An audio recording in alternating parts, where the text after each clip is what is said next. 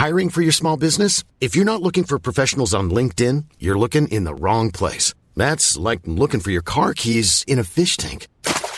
LinkedIn helps you hire professionals you can't find anywhere else, even those who aren't actively searching for a new job but might be open to the perfect role. In a given month, over seventy percent of LinkedIn users don't even visit other leading job sites. So start looking in the right place. With LinkedIn, you can hire professionals like a professional. Post your free job on linkedin dot com slash people today. Even on a budget, quality is non-negotiable. That's why Quince is the place to score high-end essentials at fifty to eighty percent less than similar brands. Get your hands on buttery soft cashmere sweaters from just sixty bucks, Italian leather jackets, and so much more. And the best part about Quince, they exclusively partner with factories committed to safe, ethical, and responsible manufacturing. Elevate your style without the elevated price tag with Quince. Go to quince dot com slash upgrade for free shipping and three sixty-five day returns. Welcome to Far-Fetched Fables, part of the District of Wonders network. Featuring Tales to Terrify and Starship Sofa. Everyone has a story in the District of Wonders. Come and find yours.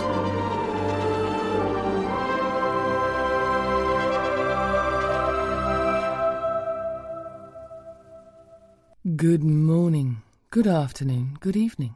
Wherever you are, wherever you're listening from, this is Far-Fetched Fables. Welcome to show number one hundred fifty-eight.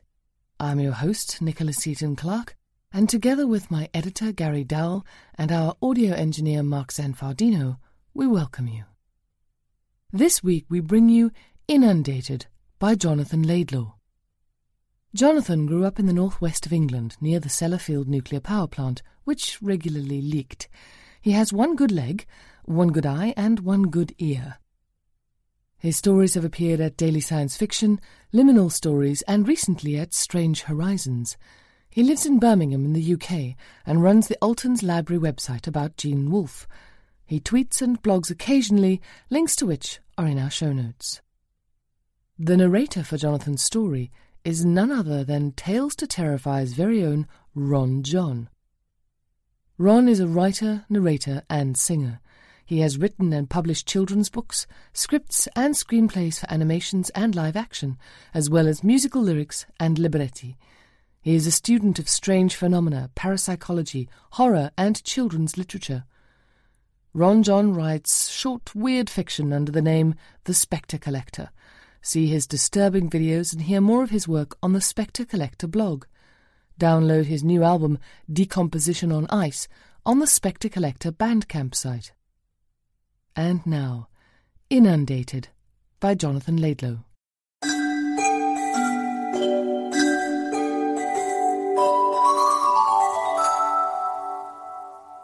Yuri woke up to the sound of waves breaking at the end of the street and knew that the Undines had breached the final defences. Even his house, one of the furthest from the harbour, would be theirs once again, like the rest of the city. He had slept in the upper bedroom and now looked out into the morning, surveying the city. The evacuation had begun a week earlier, and been surprisingly orderly at first. Each street had moved together in strict order, beginning with those closest to the flooded harbour. The carts and horses were used for one migration, then returned a few hours later for the next street on the plan. Yuri's house was at the top of the low hills, and so they would be among the last to leave. Black-haired Vitali, his eldest, wanted to get going, and thought he could head for the parkland at the top of the hill to find alternative transport. He wanted to get to the tent city and make sure he had a place for Peter and Nina before he set off for Odinograd. None of them expected the refugee camp to be salubrious. And with the rumours of a mobilisation for a counterattack any day now, Yuri had instructed him to find somewhere safe from the inundation and send for his siblings as soon as he could.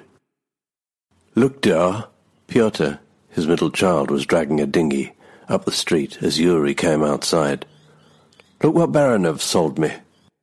Yuri stroked his ragged beard, peppered with flecks of white, putting on a show of disapproving evaluation. A fifty-year-old man with a full head of unruly blonde hair, prominent lines around his eyes and sunburnt skin, penned in by memories of the rising unnatural tide. At last he nodded approvingly at the extra boat, then grinned.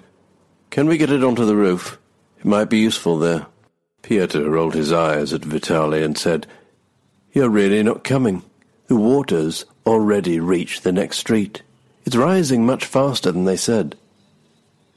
"That's why I might need a boat on the roof."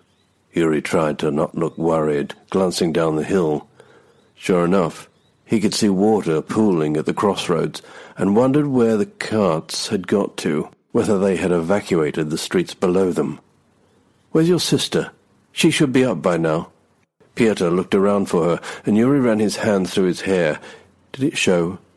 Could they tell how scared he was? Were they putting on a front for the old man? "She's in the house," said Vitali, "packing up Ma's jewellery and preparing a bag for her." "No," said Pieter, "she's not. I saw her down the hill, talking to that old body, Marissa." "Damn that girl, twelve years old and uncontrollable. Vitali, go fetch her." As the lanky boy, no, he was a man, Yuri reminded himself, trotted down the hill, Yuri sat on the wall outside their little house and rubbed his temples. It was definitely getting hotter. Already the day sweltered, and even though he had been trying to pack only essentials for the children, they seemed to have too many boxes. Born to a water family like theirs, it was only natural that Nina had been at least half fish or half porpoise, as her brothers had so often teased her. Since the inundation began and since Anna had left, Nina had been combing the slowly drowning neighborhoods for sightings.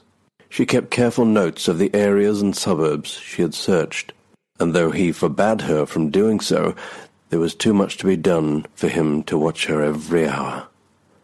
She would always slip away, like her mother. He thought back to the dry days when he had first met Anna. That stupid fight over the fish he had just caught, which she had claimed as her own, his idiotically naive acceptance of her story that her boat was just over the horizon. Pieter was looking through the binoculars down at the submerged harbour and the angry foam that covered the lower streets. "There's something down in the water, Dara. I think those boats are under attack." Yuri took the instrument to see for himself. At first he didn't quite get the angle and focused on the great vortex of the king under the sea, now lying just offshore. For years the great whirlpool had lain offshore and all mariners had known to avoid it, except on festival days, and when sacrifices were required. It was said that the king lived at the bottom of the spout, and though no human had ever claimed to have seen him, all who lived by the shore felt his presence. Now the waves and the current were violent, keeping the folk from their boats, driving the water inland, and each day a steady stream of his creatures entered the city to hunt.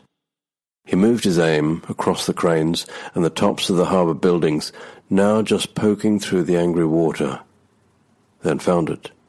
The lens on the left was cracked, but he could still make out a rowboat, just in time to see it overwhelmed by black amphibian shapes, flipping and splashing out in the water. Yuri shuddered. He heard shouting and lowered the binoculars as Vitali and Nina, his beloved tomboy, came running round the corner and up the hill, a thin tide of dirty water fast behind them. As the torrent spread out to swamp the new buildings, they outpaced it, but the king had laid his marker firmly at the end of Yuri's street.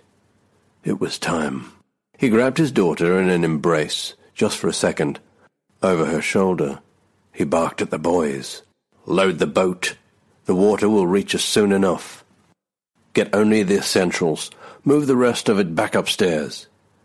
Pieter ran back into the house, and Vitali started lifting bags into the fortuitous dinghy.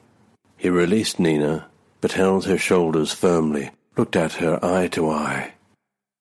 "Where have you been?" he said, sounding angrier than he felt inside. Her eyes were red from tears, and her tunic and trousers were damp and dirty. "What on earth do you think you're doing? The king is taking this city, and we need to leave." "I was looking for Ma," she wailed. "I can't believe you're going to leave her. What is wrong with you?" For a moment, Uri nearly wept as well, but he had never shown any weakness before the children, even his only daughter. He had promised, and Nina was too young to understand. Betty had also promised to get them over the hill before the King Under the Sea began his onslaught, and it was nearly too late. So he blinked back the tears and shouted at the brothers to get their dinghy ready, if they didn't want a hiding, big as they were.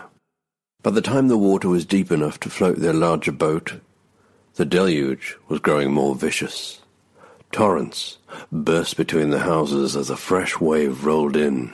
Their neighbours and a few other citizens remaining ran shouting down these last dry streets, and Uri considered abandoning their possessions and heading for the hills on foot.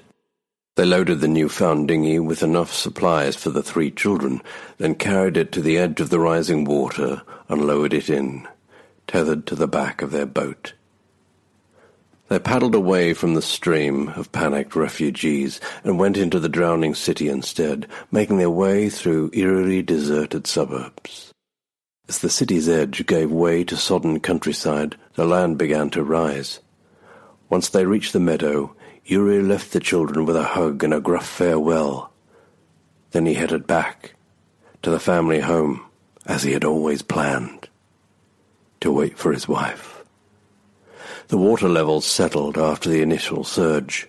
The ground floor was not immediately submerged, so he completed moving their possessions on that first day, all the while keeping track of the progress of the king and his creatures through the binoculars, just in case. While he waited, he worked, telling himself each day that if this were to be his last day in the family home, then he would make the most of it. As he had done every morning since the children left, he reached for the battered old binoculars kept on the bookshelf and looked for signs of life. On this bright, clear morning, he could see as far as the flatlands on the other side of the harbour, now permanently inundated by salt water that glistened green in the sun, no longer able to sustain the garden crops the city had once required. He caught hints of movement, not just white spray like that breaking in front of the house, but distant spouts and whirlpools. The Undines were hunting again, in packs, isolating the vulnerable, tipping them into the water and then pulling them under. They toyed with their prey like the whale pods that hunted in packs alongside the city's fishing fleets. He should leave, should be with his children, protecting Pieta and Nina, helping Vitali find a new place for them in Odinograd. But that, that far city, was on a river, and Uri knew that they'd find no peace there. He could not make himself go. Not without seeing Anna one more time. Nina would understand that, at least. That he did not search for Anna, though, that she would not understand. A week passed. One of his former neighbours returned for some prize furniture and brought a big boat to the bottom of the street. He also came by with a note from Vitali. The children were all safe, but procuring a horse was proving difficult, so Pieta and Nina were staying with friends in the tent city. Uri had never liked this man, but appreciated him passing on the news, and was thanking him when he heard a splash from the back of the boat. They both went to look, cautiously, but found nothing. When he returned to the kitchen, Uri's daughter was sitting on a stool at the counter, beaming a huge, self-satisfied grin. Pleasure at the sight of her warred both fear and fury. "I told you to stay away," he said, swallowing down all three.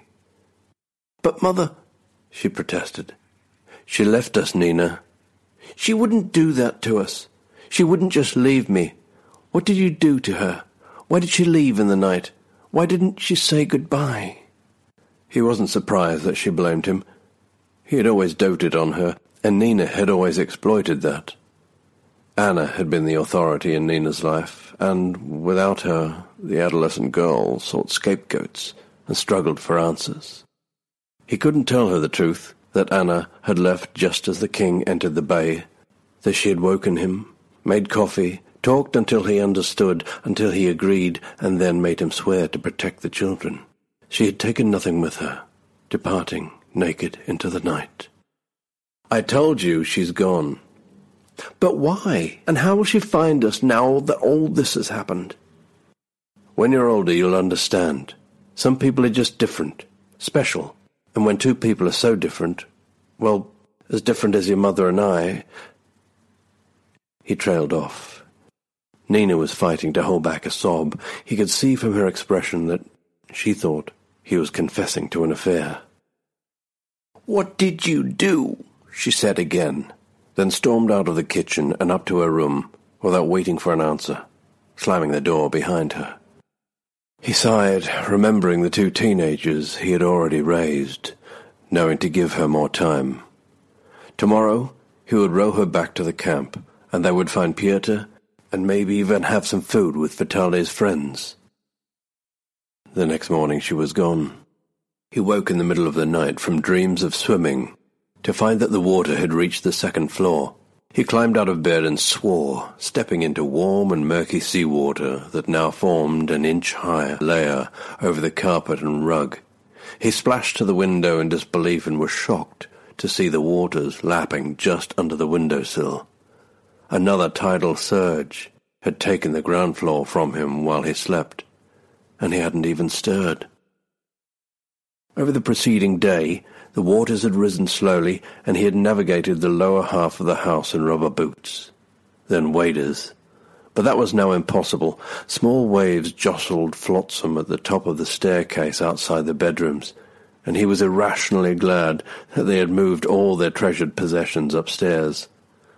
But this boat was too small, and the ocean would take everything it could carry.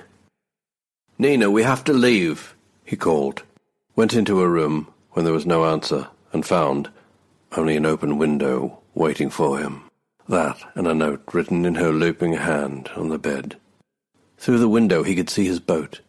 The dinghy they had dragged behind it was gone.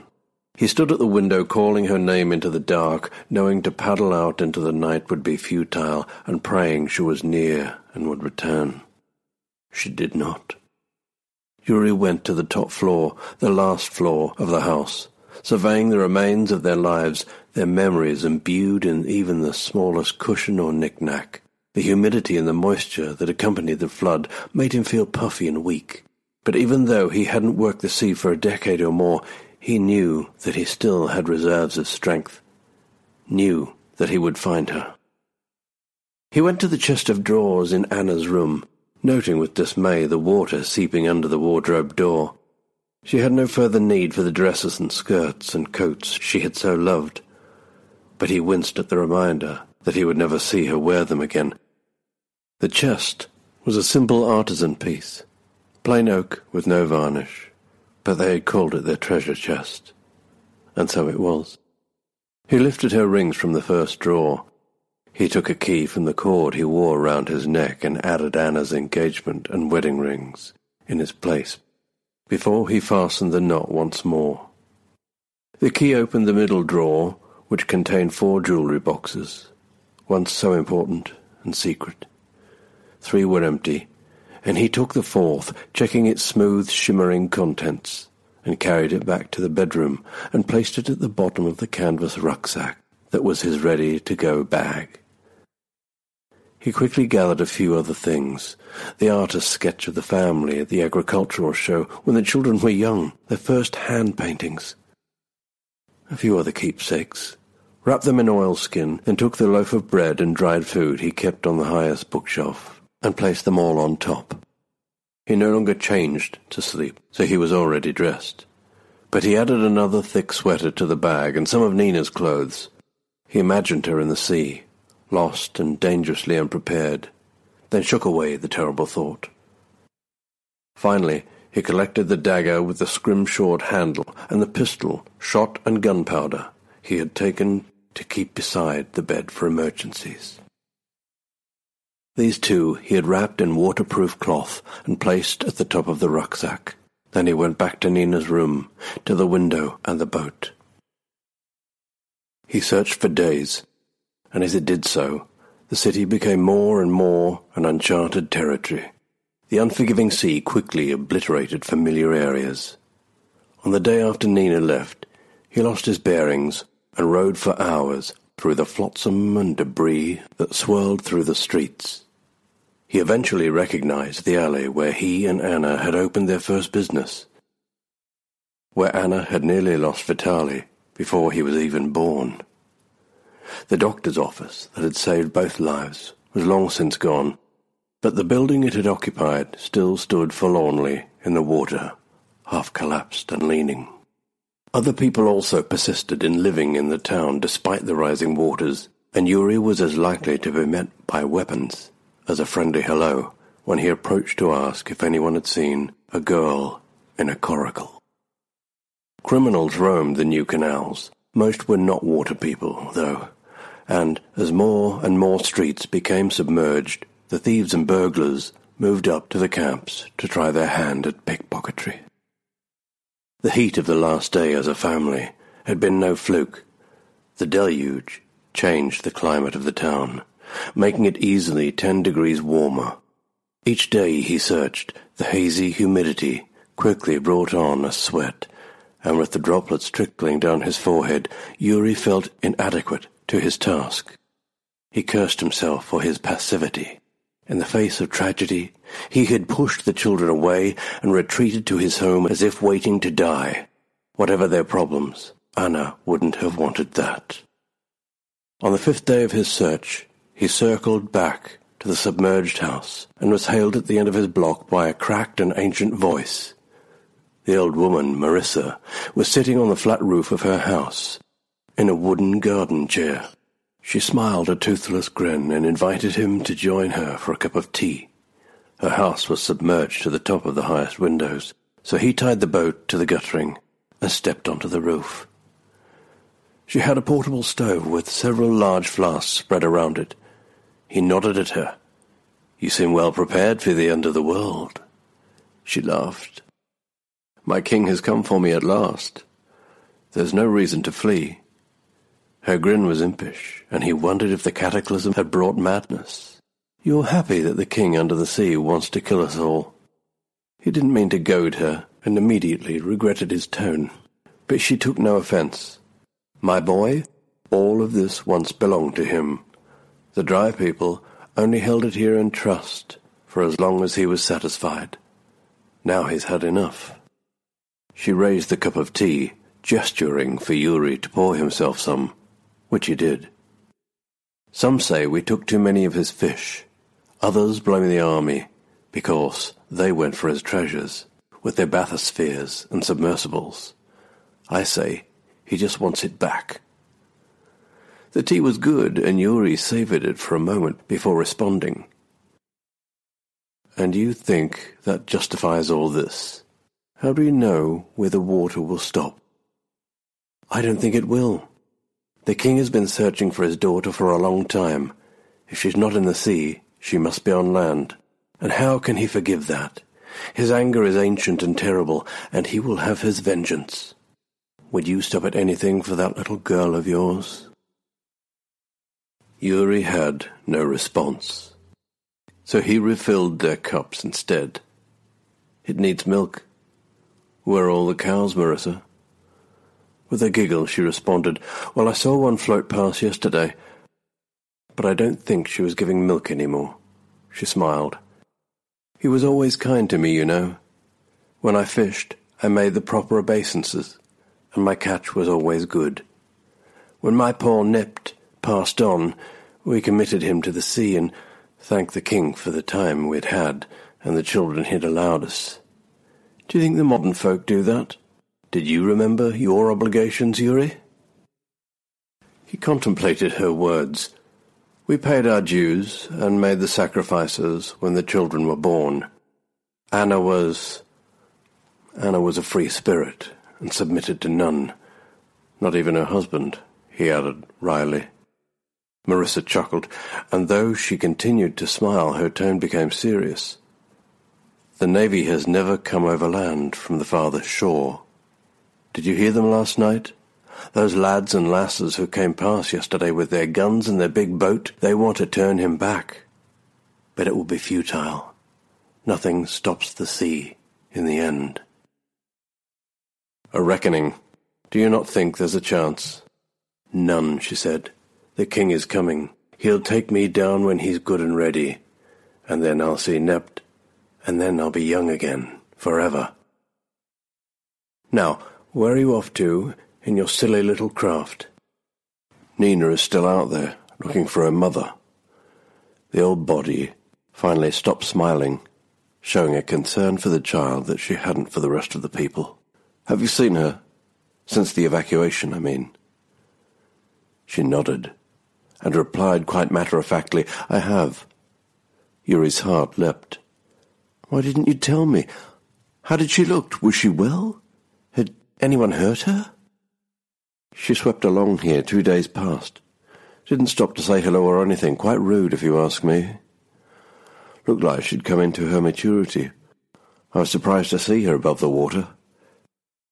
He shook his head and sighed. No, Marissa, I mean my daughter, not, not whatever you saw.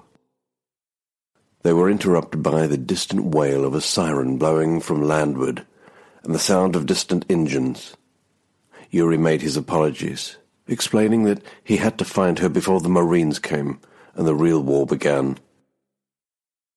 As he rode away, she shouted after him. He thought she said to mind the king, but her words were carried away on the ocean breeze, and he didn't catch them. He didn't find Nina that day either. The next day he let a tidal current take him down towards the harbour. He couldn't recognise the streets from their rooftops anymore. An eerie calm had taken hold, and a low mist blocked his view landwards, where he presumed armies were massing. The humidity was cloying, and every stroke of his paddle brought more perspiration to his forehead. He heard the distant ululating cries of the Undines, and thanked the gods that none of the king under the sea's creatures were roaming nearby. He did not see a single human, or rather, none living. Every now and then a corpse floated past.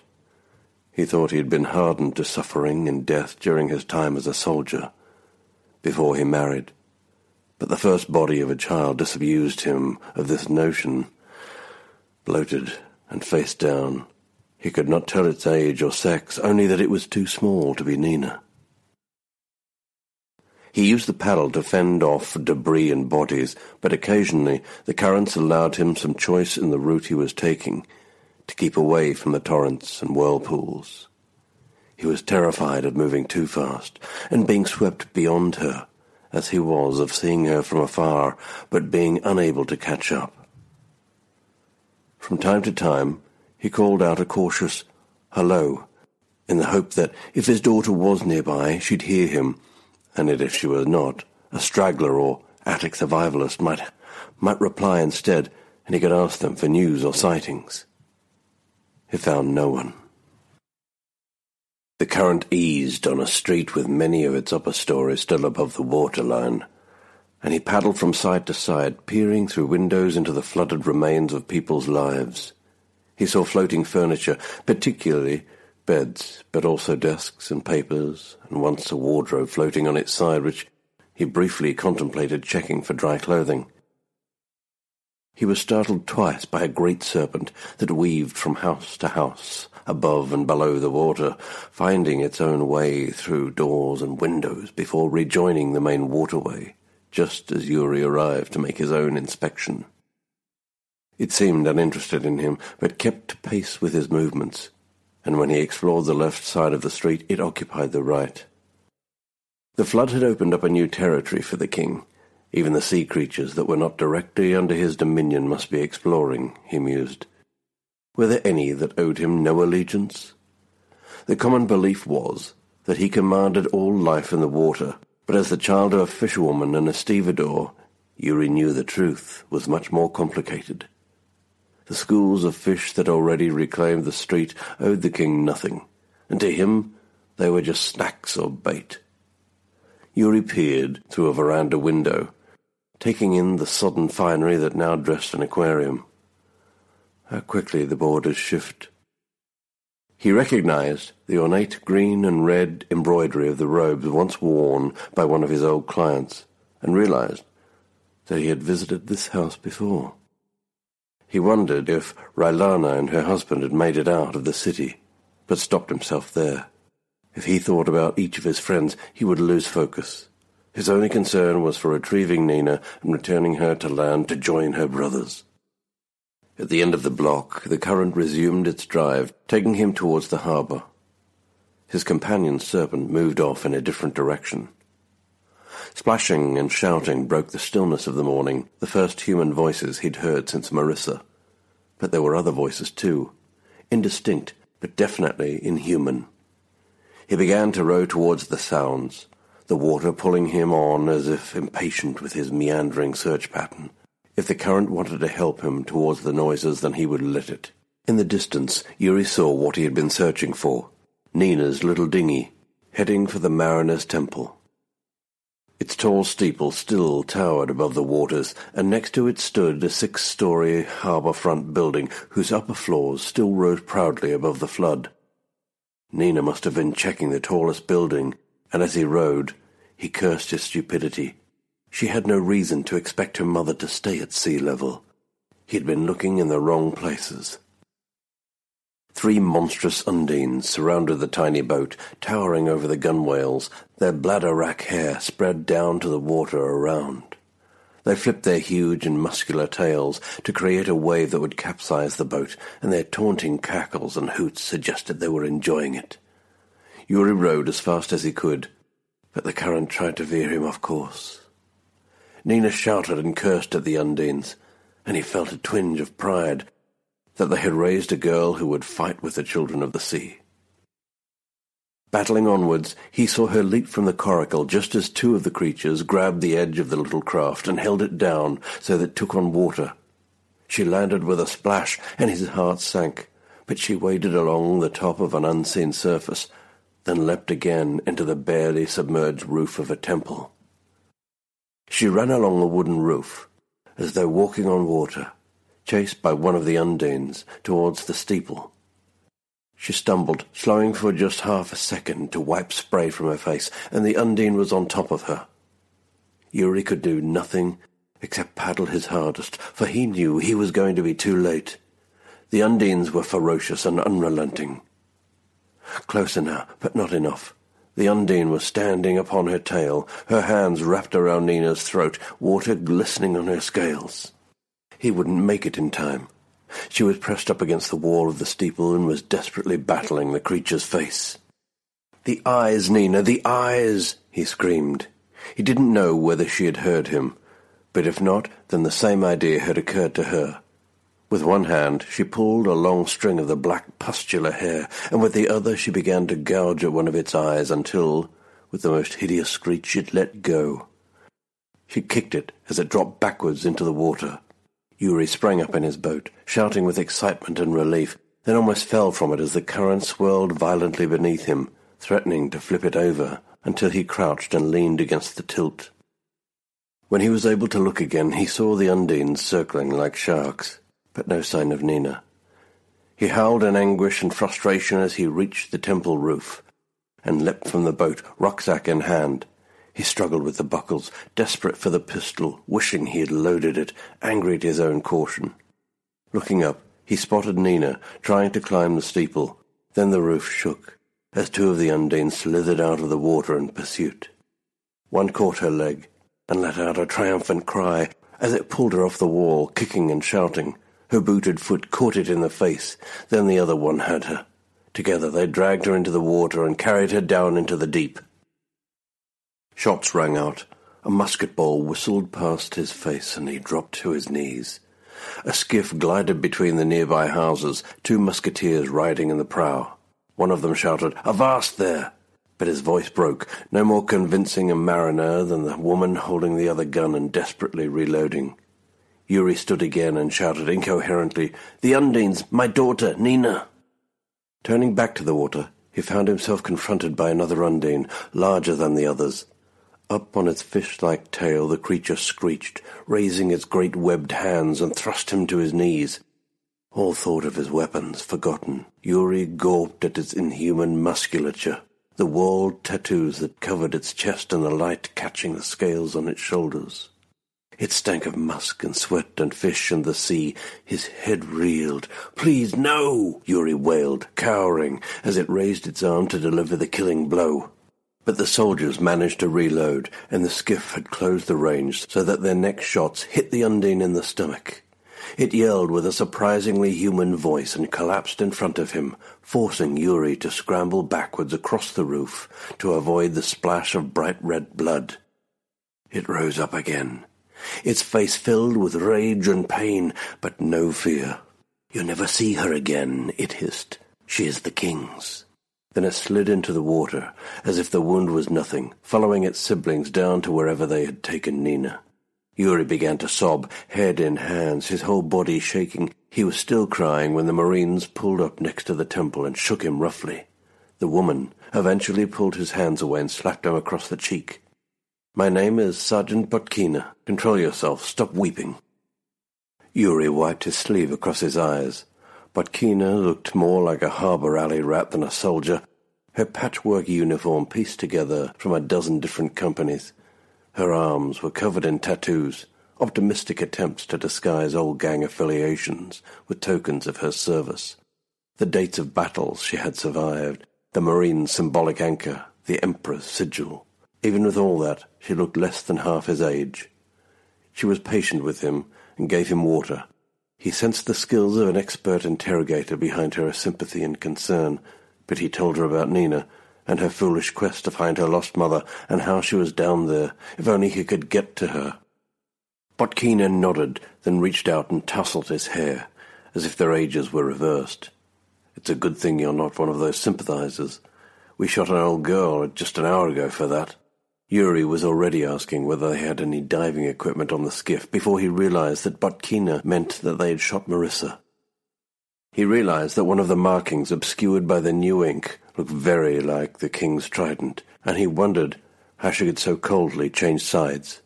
The inundation had forced everyone to pick their loyalties anew, he supposed. He paused, swallowed hard, but then pressed on. "I've got to go down there to rescue Nina." The soldiers exchanged glances among themselves before one of them, a cold-faced northerner, whose face was still red raw from scratches, said, "She's gone, fella. Been down there too long. The king has her now." "That's what I'm afraid of," he replied. They had taken his rucksack, but he beckoned for it, and one of the soldiers eventually took pity on him and handed it back. "Keepsakes for my children," he explained, in case they wondered, lifting out the clothes, carefully placing the weapons to one side so the soldiers could see he meant no harm. He located the precious box, lifted it from the rucksack and unlocked the clasp. He looked at the contents again, tears flowing freely. The soldiers drifted to the other side of the temple to consider their next move, discussing whether to make camp on the roof of the taller building.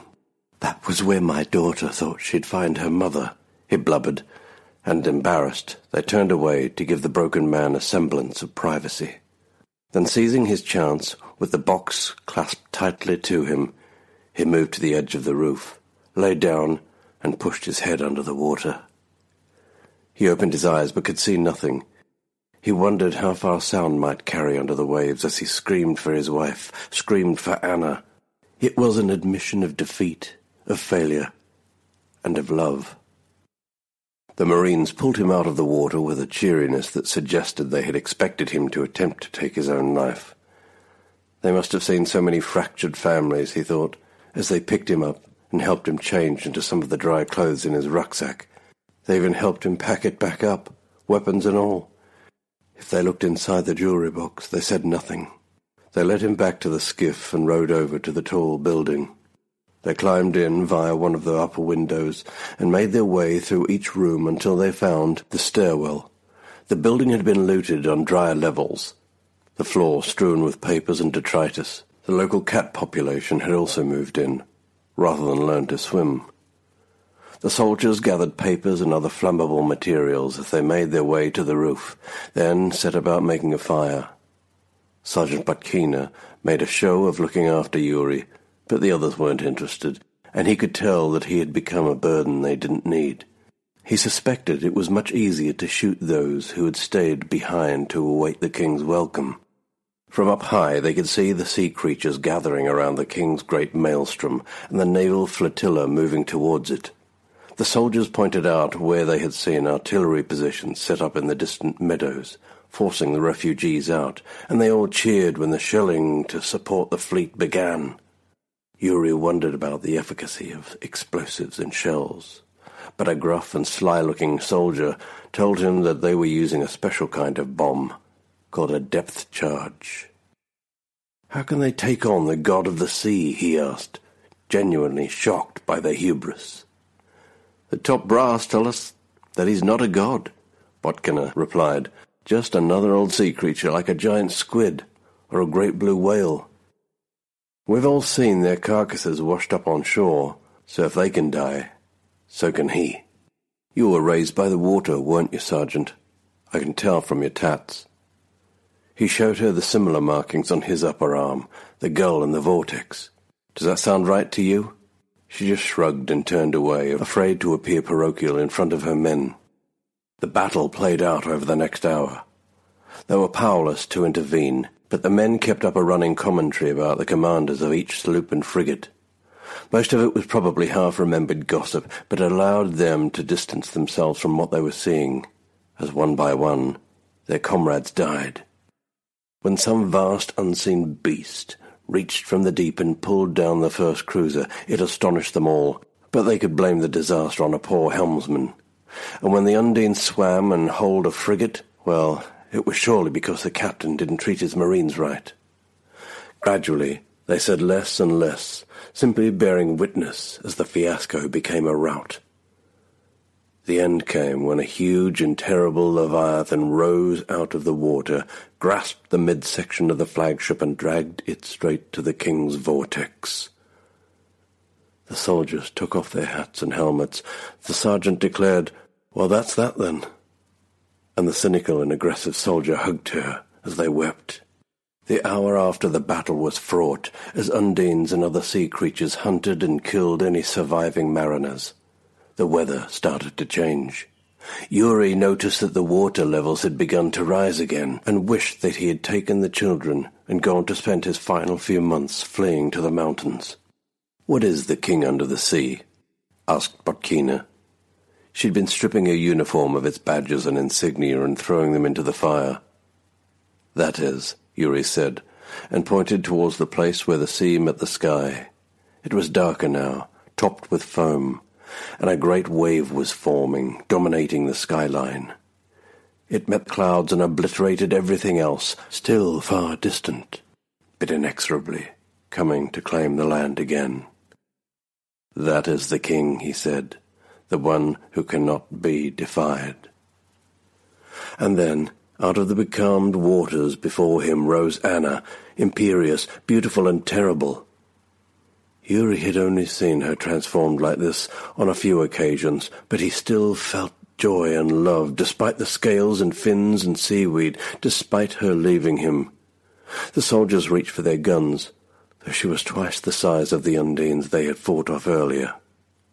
Anna opened her arms to reveal Nina, cradled in a giant crassatella shell, and his heart surged with hope. Anna laughed, and it was the barking of a seal, and the clicking of a dolphin, and the song of a siren. He began to smile, then to laugh with her. He danced and capered and pushed the soldiers' rifles down, crying, "It's my wife! She's my wife!" At that, they pointed the rifles at him, but he ignored them and rummaged for the box and the rucksack. He broke the lid as he scrambled to undo the fastening, but it didn't matter. There was no future on land for his daughter. He lifted from the box a garment that was, at first glance, a beautifully sequined dress that glistened in the noonday sun. He had kept it in the house since the day she had been born, along with those of her brothers. He had watched the three garments grow as the children grew. He moved them to new secret places every time the children explored and played near the latest hidey hole. On their sixteenth birthdays, he had explained to Vitali and Pyotr the significance of their heritage, and Anna had taken them down to the water and showed them exactly what it entailed. Both boys had made their choice. There was no name for what Anna was. Some days she was a sinuous grey seal, others the queen of the Undines. Some days she was the mother of their children, others the daughter of a king. Most of the time she was just Anna, the girl he had met on a skiff in the middle of nowhere, then found again living in the gutters of a land and then married. When she spoke it was the sound of the tide on pebbles, the waves breaking on the shore. "It's too late, my love, too late." The Marines ran for their boat. The sergeant called out to him, begging him to grab the girl and climb aboard. But Yuri knew now that it was futile, for he could see what Anna had promised. He went to her, and she was suddenly herself, and he folded her lithe human form in a long-sought embrace, nuzzling her neck, telling her that he had missed her. "It's no good, old man," she said. "When they took Nina, I had to come out of hiding and go to my father. He'll let our child live, but there's no hope for anyone else." "No hope for the boys?" he replied. "No respite from the king." Then she pulled him close and said, "Help me dress her." They slowly clothed their unconscious daughter in the gown of scales and shells. As they did so, her countenance began to shift and blur, as it had for her brother's. Yuri stroked her cheek and kissed her forehead. "She'll be fine in the world to come. Now she has her skin. And maybe Pyotr and Vitali will wear theirs once more." Anna nodded, but didn't smile. Yuri fervently hoped that the boys had kept their heritage close. The tsunami dominated the skyline now. He had no idea when it would hit, but it would be soon, and he could not imagine the king would ever let the waters roll back. If it were to break, what would be left of all that they had built on the land if the gods were angry? He slowly lowered himself to the high roof, cradling his daughter. Nina woke just then, and he smiled at her. "Your mother's back," he said.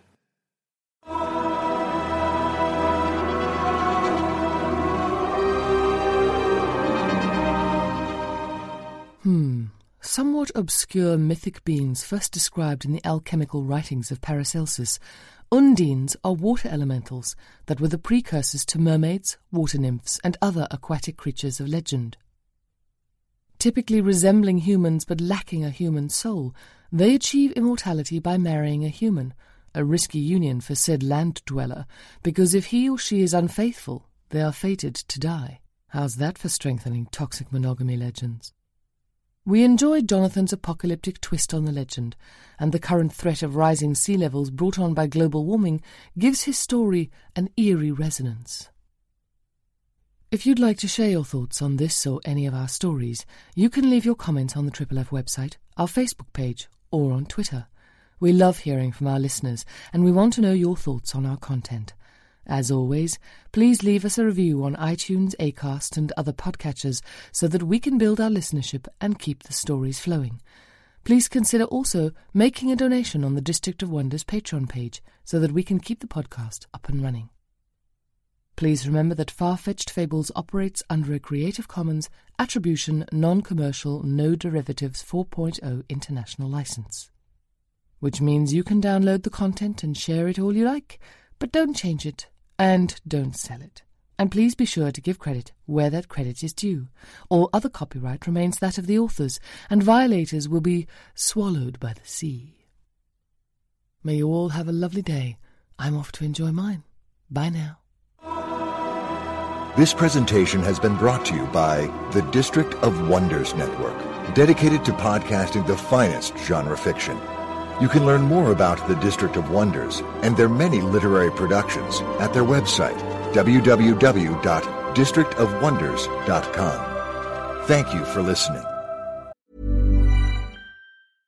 Jewelry isn't a gift you give just once. It's a way to remind your loved one of a beautiful moment every time they see it. Blue Nile can help you find the gift that says how you feel and says it beautifully, with expert guidance and a wide assortment of jewelry of the highest quality at the best price. Go to Blue Nile dot com and experience the convenience of shopping Blue Nile, the original online jeweler since nineteen ninety-nine. That's Blue Nile dot com to find the perfect jewelry gift for any occasion. Blue Nile dot com. Planning for your next trip?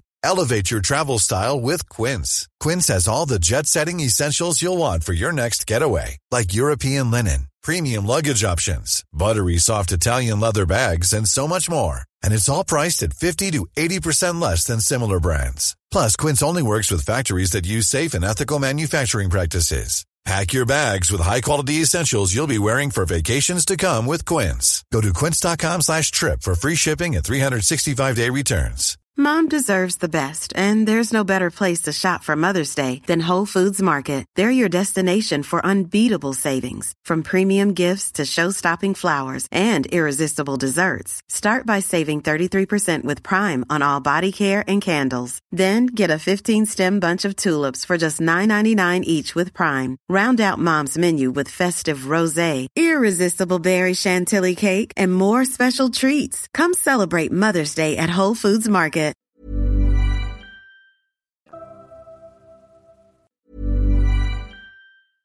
Hey, it's Paige DeSorbo from Giggly Squad. High quality fashion without the price tag. Say hello to Quince. I'm snagging high-end essentials like cozy cashmere sweaters, sleek leather jackets, fine jewelry, and so much more. With Quince being fifty to eighty percent less than similar brands. And they partner with factories that prioritize safe, ethical, and responsible manufacturing. I love that. Luxury quality within reach. Go to quince dot com slash style to get free shipping and three sixty-five day returns on your next order. Quince dot com slash style.